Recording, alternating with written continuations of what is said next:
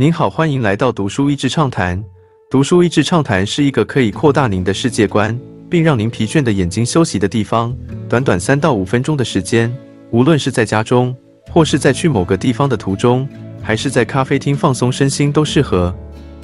本书用幽默的笔法勾勒出一个荒谬的反乌托邦社会。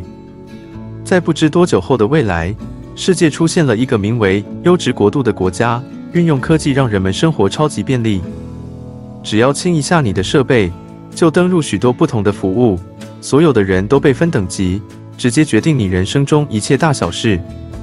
觉得世界不够美好？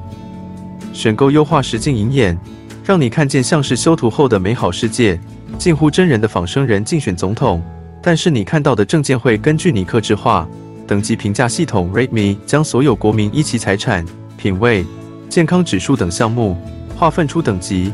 能获得的服务待遇也有落差，例如高等级的人可享有绿灯转换权、纠纷豁免权等；自动配对服务，优质伴侣依据使用者各项条件筛选出层级相同的合适伴侣，不劳你开口。网购公司 The Shop 会在你提出需求前，自动估算出你想要什么、何时要，直接派无人机送货到府，甚至让你退货无门，因为它就是知道你需要。当人们越来越习惯自动化的便利生活，把自主权和选择权外包给演算法和大数据，除非很刻意、有意识地突破同温层，接收一种以上的讯息来源，而非从善如流地听从系统推荐，才有可能保持清醒的自由意志。名为彼得的男子，在被科技配对的女友甩了之后，被降为卤蛇等级之后，一回到家，看到一台无人机竟然送来意想不到的礼物，不爽之余。还发现没有办法退货，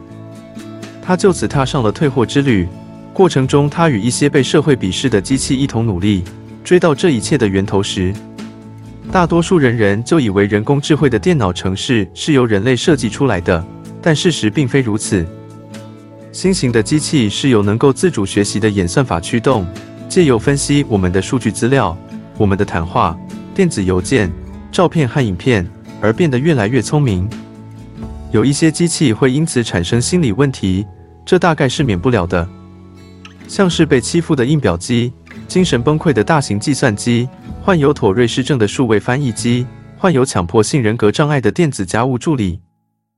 阅读时，不妨把这本书想象成搞笑版的《一九八四》，或是幽了一默的《黑镜》。在读这本书时，总不免带着一丝心寒和惊悚，毕竟书中的世界并非不可能发生。